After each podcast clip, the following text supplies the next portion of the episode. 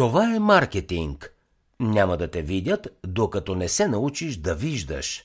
Сет Годин. Резюме на книгата. Каква е основната тема на книгата? Книгата Това е маркетинг показва на търговците как да изграждат доверие и да взимат правилни решения относно своя продукт. Сет Годин използва своя дългогодишен опит, за да научи хората от различни отрасли на бизнеса, че старите подходи към рекламирането и маркетинга вече не работят. Важни са състраданието, съчувствието и грижата за другите. Една компания е успешна, ако не се интересува само от високата печалба, но и от нуждите на своите клиенти – Безбройните рекламни имейли, които задръстват електронната поща, не вършат никаква работа. Най-добрият начин за постигане на целите е да се помогне на другите да станат това, което искат да бъдат. Ако пожелаете да сте успешни в работата си, помислете как да допринесете за благото на хората около вас. Светът се нуждае от любов и състрадание. И един нов вид маркетинг може да му даде точно това. Сет Годин обяснява, че фирмите и отделните търговци често не знаят как правилно да рекламират дадена стока. Други грешат, като пускат на пазара голямо количество нестандартна стока, която не успяват да продадат. За да поддържат дълготраен бизнес, търговците трябва да предлагат наистина полезни продукти. Едновременно с това е необходимо да се изградят взаимоотношения с клиентите – затова е нужно да се разбере какво кара хората да закупят дадена стока. Успешните търговци продават не само за да печелят пари, но защото искат да помогнат на другите да подобрят живота си. Преди появата на интернет, маркетингът и рекламата се считаха за едно и също нещо. Рекламите по телевизията и радиото, билбордовете и печатните реклами бяха основните начини за популяризирането на един нов продукт – след 2000-та година рекламите станаха по-лесни и по-ефтини поради развитието на интернет. Собственик на малък бизнес може бързо да закупи малък банер, който да се показва на търсачка или страница с новини в интернет. За да бъдат успешни в бизнеса, съвременните търговци трябва да знаят не само как да привлекат, но и как да задържат клиентите си. Какво друго ще научите от книгата, това е маркетинг. Ефективният маркетинг има пет стъпки. Първо, стоката или услугата трябва да бъде полезна и ценна за обществото. Второ, продуктът не е нужно да е създаден за всички хора, той може да е предназначен за определена част от населението. Трето, целта, която има даденият продукт, трябва да съответства на ценностната система на клиентите. Четвъртата стъпка е рекламата на продукта – след като са направени първите три стъпки, спокойно може да се премине към популяризирането на продукта. И на последно място, пето, търговците трябва да работят върху подобряването и развитието на бизнеса, дори ако компанията не успее да стане известна и печеливша веднага след създаването си. Последната пета стъпка е изключително важна – тя често се прескача, защото маркетолозите губят надежда, когато продуктът не се продава толкова бързо и успешно, колкото са предполагали. Предприемачите трябва да знаят, че много успешни компании прекарват години промотирайки стоките си, преди да станат известни и печеливши. Необходимо е търпение и постоянство, докато продуктът се наложи на пазара. След създаването на нов продукт, маркетолозите трябва да си зададат няколко въпроса, включително за кого и за какво е продуктът. Важно е да се определи за коя целева група е предназначен той и на кого ще помогне.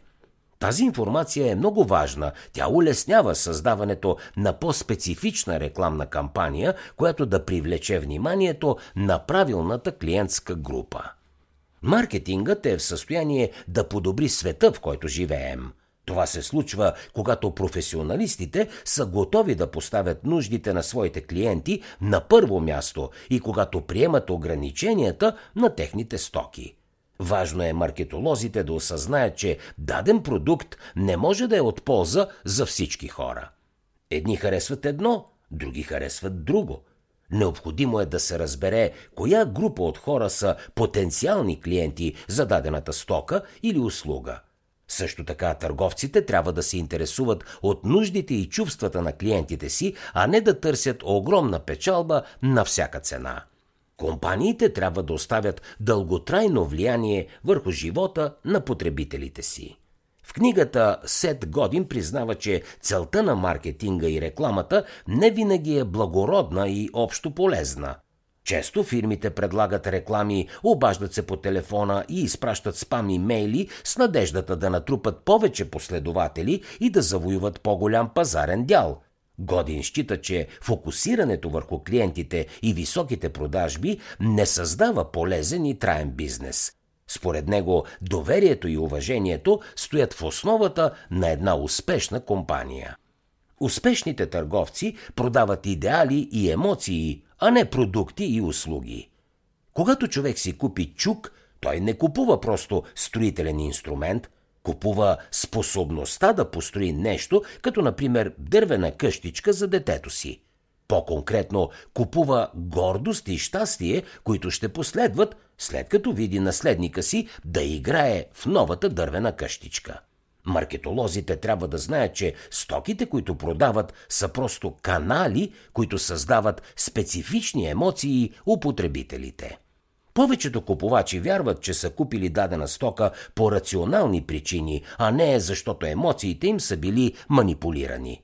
В книгата Рекламното решение, потенциални клиенти, високи продажби и популярност, авторът Крейг Симпсън дава практични съвети в областта на рекламата – той обяснява, че маркетолозите трябва да се научат как да създават реклами, които привидно са насочени към интелекта на потребителите, но всъщност целят техните емоции.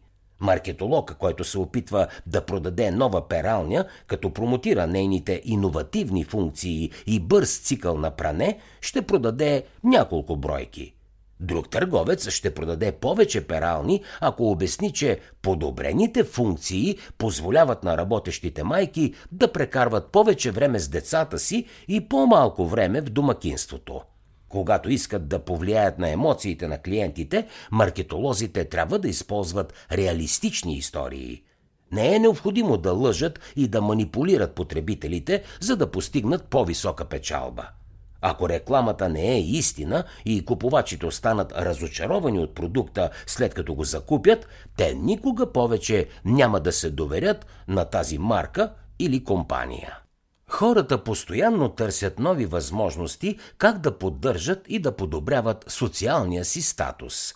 Потребителите са загрижени за своя социален и професионален статус. Търговците е добре да обясняват на потребителите си как даден продукт би подобрил социалното им положение. Културата и средата на живот формират потребителските навици. Проучване от 2017 анализира значението на социалния статус. Чрез различни анкети се изследва как обществото влияе на желанието на потребителите за висок социален статус. Анкетирани са студенти от САЩ и Турция във връзка с навиците им за пазаруване – Студентите от Турция предпочитат да купуват стоки от екокомпании и такива, на които се доверяват. Също така тези студенти вярват, че социалният им статус ще се подобри, ако пазаруват от фирми, които са известни с борбата си за справедлив труд и равно заплащане. Американските студенти също виждат връзка между социалния статус и купуването от известни компании. Тези студенти обаче са по-склонни да пазаруват от дадена фирма, ако продуктите, които тя предлага, са уникални и единствени.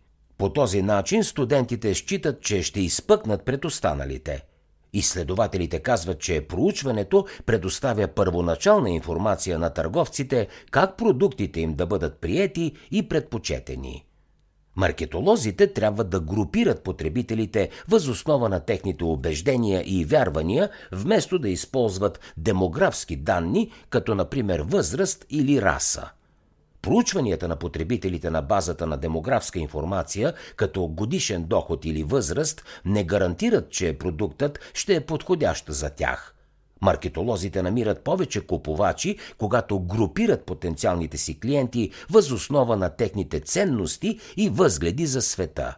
Например, жена, която е загрижена за околната среда, няма да закупи автомобил с дизелово гориво.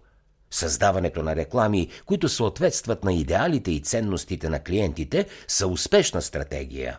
Маркетолозите обаче трябва да знаят, че не винаги рекламните съобщения въздействат върху потребителите според очакванията. Телевизионният канал CNBC показва страданието на Джилиан Брокъл през 2018. Тя е видеоредактор в Washington Post. Джилиан губи бебето си в 8-я месец от бременността си – след тази трагедия тя продължава да получава реклами за отглеждане на деца и това напълно я съсипва. Брокъл е публикувала за предстоящото раждане на сина си. Насочените рекламни алгоритми засичат нейната публикация и започват да й изпращат съобщения във връзка с отглеждането и възпитанието на децата. Дори след като тя публикува за мъртвороденото си бебе, алгоритмите продължават да я бомбардират с реклами за бебешки колички, детски кошарки, играчки и други продукти за бебета и деца. Брокъл казва, че ако рекламните алгоритми са засекли нейно съобщение, че ще става майка, би трябвало да са разбрали, че бебето й е мъртвородено – тя моли разработчиците на този вид софтуер да измислят начин как да спрат неподходящите реклами. Подобни ситуации вероятно са рядкост, но все пак трябва да се имат предвид и да се предотвратяват за в бъдеще. Потребителите избират продукти въз основа на вътрешното си усещане. Всички потребители имат вътрешно усещане за себе си. То ръководи техните действия, включително навиците им за пазаруване – това усещане до голяма степен е постоянно и непроменящо се. То обаче е податливо на желанието на хората да действат по социално приемлив начин. Маркетолог, който продава нов продукт, трябва да успее да убеди клиента, че артикулът ще допълни вътрешното му усещане за самия него – също така, търговците могат да уверят потребителите, че закупуването на продукта ще им помогне да бъдат в крак с модата. Маркетолозите ясно виждат как чувството за вътрешно себеусещане влияе на потребителите, като изследват как тинейджерите взимат решение за покупките си. В тинейджерската възраст личността и идентичността все още са в процес на развитие. Чувството на подрастващите за мода и стил често е съобразено с това на техните връстници или на известни личности – Тинейджър, който иска да бъде популярен, копира тенденциите от социалните медии или модните списания. От друга страна, младежи, които се грижат за социалната справедливост, се интересуват от това как компаниите се отнасят към служителите си. Например, такива младежи не биха купили тениска от компания, за която знаят, че кара служителите си да работят дълги часове и им плаща ниски заплати.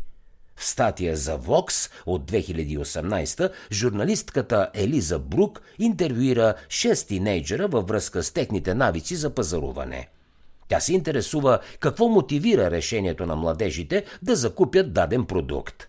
Брук отбелязва, че тези тинейджери са по-силно повлияни от социалните медии и онлайн пазаруването от предишните поколения – въпреки всичко, техните стимули и начини на пазаруване не се различават много от навиците на тинейджерите от предходното поколение.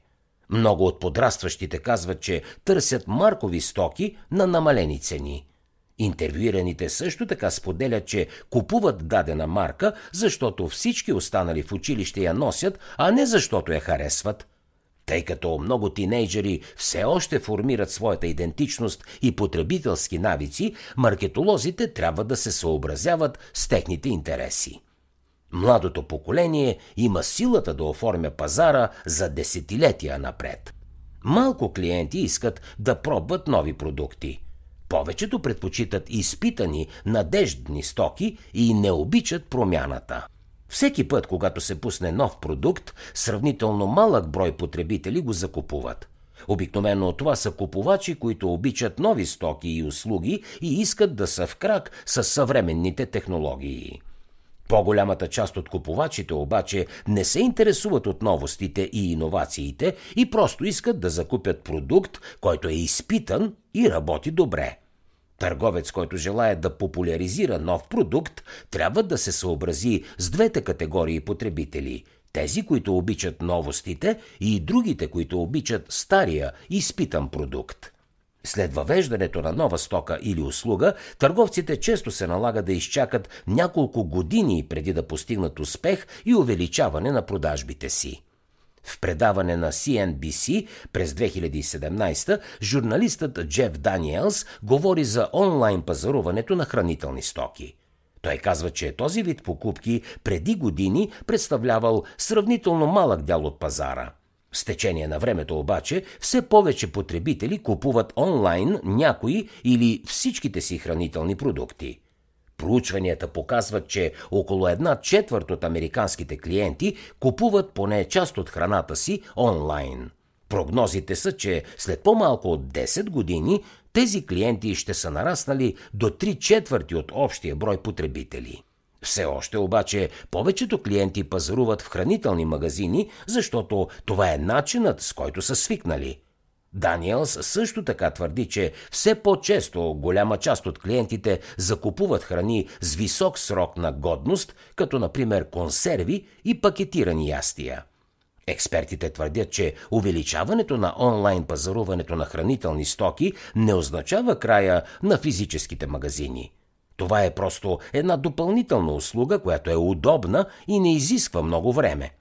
Онлайн пазаруването е много по-бързо и освобождава време за други важни неща. Продуктите или отговарят на съществуващите нужди на потребителите, или ги принуждават да променят навиците си, така че да закупят дадената стока или услуга. Когато потребителите купуват познати за тях продукти, те участват в така нареченото съвпадение на модела. Съвпадение на модела съществува тогава, когато клиентите купуват стоки и услуги, които вече са ползвали и познават добре. Ако клиентите купуват нещо, което обикновено не биха купили, те участват в нарушение на модела, защото тази покупка противоречи на обичайните им навици. Повечето клиенти предпочитат да участват в съвпадение на модела. Хората многократно купуват стоки, които познават добре и са ползвали преди. Също така са склонни да купуват от компании, от които са пазарували и преди. В проучване от 2018 изследователите карат потребителите да изберат между няколко различни марки телевизори. Проучването показва, че потребителите избират телевизор, който е произведен от известна марка – Предложени са телевизори с подобни функции и по-ниска цена, но на неизвестни марки. Потребителите определено предпочитат бранд, който им е познат и има положителна репутация. Когато клиентите купуват познати за тях продукти, те остават лоялни към марката и трудно биха я сменили. Противното може да се случи само тогава, когато компанията претърпи тежък скандал, който да промени репутацията й. Продуктите, които използват мрежовия ефект, имат голям шанс да станат популярни. Най-лесният начин за разпространение на нов продукт е да се създаде нещо, което е полезно за повече потребители. Например, един възрастен човек може да мисли, че няма нужда от мобилен телефон, докато не осъзнае, че всичките му деца и внуци имат такива. За да успее да се чува с тях, този човек просто трябва да си закупи мобилен телефон – така по-лесно ще може да общува с близките си хора. Мрежовият ефект е отдавна известно економическо явление. Той се състои в това, че предлагането на повече продукти на даден сайт води до по-голямата му посещаемост. Колкото повече посещения има даденият пазарен обект, толкова повече продукти се появяват там – Мрежовият ефект възниква, когато стоката или услугата създава търсене за потребителите, което след това засилва продукта. Една фирма може да спечели от мрежовия ефект, като привлече повече продавачи. Този модел се наблюдава най-ярко при социалните медии. Те нарастват неимоверно много, тъй като все повече потребители създават акаунти. Въпреки това, социалните медии не са единствените, които се възползват от мрежовия ефект. В книгата си Към върха Светкавичният път за изграждане на ценни компании, авторите Рид Хофман и Крис Ие споделят за успеха на eBay. eBay е популярен онлайн сайт, който позволява на потребителите да продават стоки един на друг и разчита на мрежовия ефект, за да достигне най-голям брой клиенти. Когато нов доставчик предложи стоки на eBay и започне да публикува търгове, всеки потребител може да се възползва. Туристическите компании, които насърчават собствениците на жилища да отдават имотите си на почиващи, също се възползват от мрежовия ефект. Тъй като много собственици на жилища отварят вратите си за туристи, на пътниците им се предоставят повече възможности за достъпно временно жилище. Ефективното използване на мрежовия ефект често изисква компанията да бъде първата и най-бързо развиваща се на съответния пазар. Фирмите, които възнамеряват да използват мрежовия ефект, трябва да привличат нови клиенти, както и да спечелят приятелите и роднините на вече съществуващите потребители.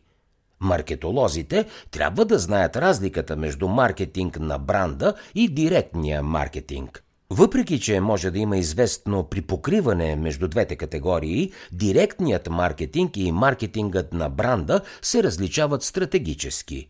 Директният маркетинг съществува, когато потребителите взаимодействат с рекламите.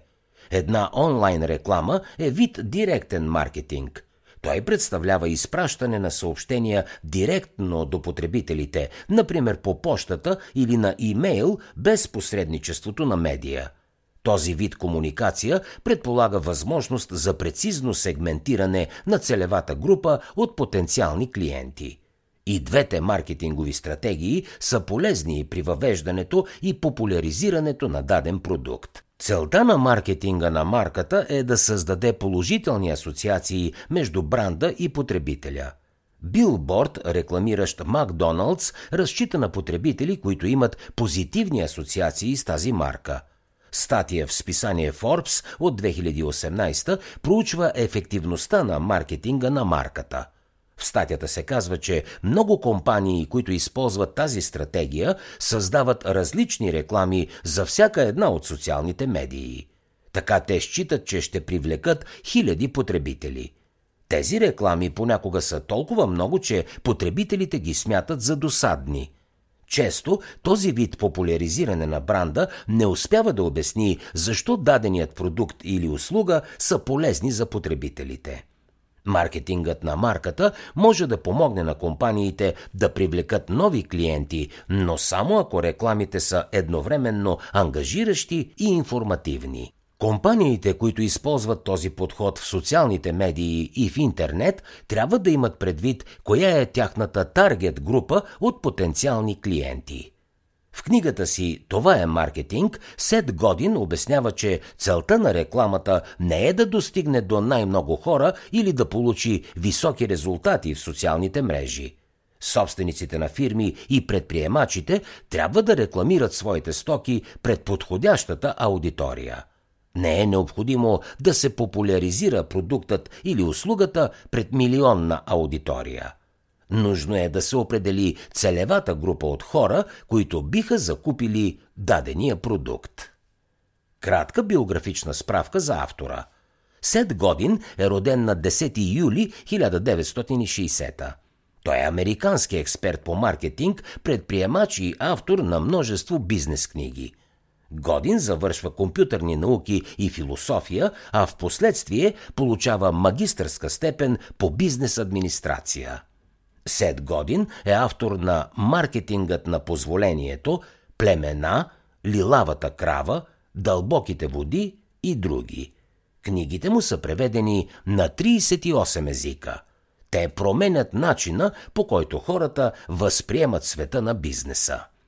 Сет Годин е автор на най-популярния маркетингов блог в света. Негови са думите «Не търсете потребители за продуктите си, търсете продукти за потребителите си».